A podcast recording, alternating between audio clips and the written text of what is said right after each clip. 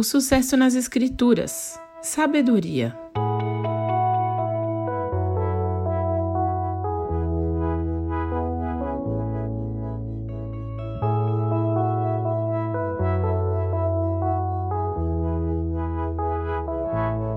Já que no último episódio lemos muitos textos de Provérbios, cujo tema principal é a sabedoria, vamos falar mais sobre ela hoje e passear mais um pouco pelas páginas deste livro.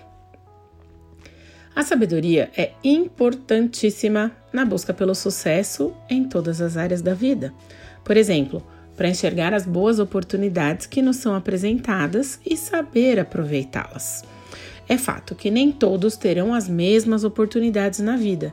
Isso não vai acontecer de uma forma igualitária, mas todos terão algumas oportunidades dentro da sua própria realidade, oportunidades boas e ruins que vão levar a diferentes resultados.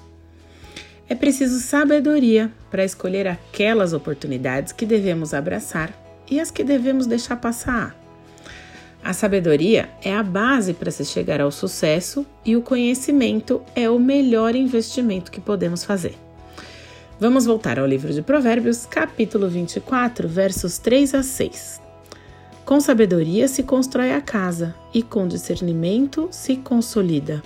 Pelo conhecimento, seus cômodos se enchem do que é precioso e agradável. O homem sábio é poderoso, e quem tem conhecimento aumenta sua força. Quem sai à guerra precisa de orientação, e com muitos conselheiros se obtém a vitória. A sabedoria é algo que deve ser buscado constantemente.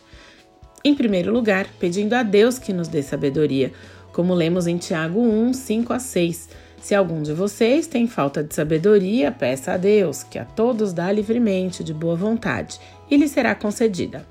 Peça-a, porém, com fé, sem duvidar, pois aquele que duvida é semelhante à onda do mar, levada e agitada pelo vento. Mas vamos combinar aqui que não é lá muito sábio pedir sabedoria ao Senhor, sentar no sofá e ficar esperando a sabedoria encher a nossa cabeça, né? Sem fazer nada. É preciso buscá-la. Primeiramente, estudando a palavra de Deus e conhecendo a sua vontade, mas também estudando os assuntos que vão nos levar mais perto do sucesso que buscamos em cada área da vida, como casamento, educação de filhos, administração de negócios, carreira profissional, investimentos, comunicação, enfim, coisas que vão nos possibilitar desenvolver as nossas habilidades e competências.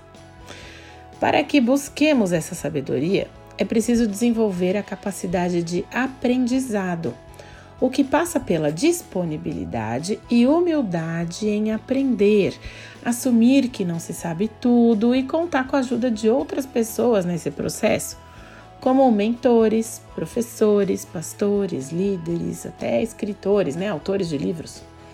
Na multidão dos conselhos há sabedoria, como diz lá em Provérbios 11, 14 mas é preciso saber escolher bem esses conselheiros, que sejam pessoas mais experientes e que de fato têm algo a acrescentar, a ensinar e que tenham os mesmos valores que você, para que os seus conselhos não te desviem daquilo que você acredita e principalmente do que a palavra de Deus ensina.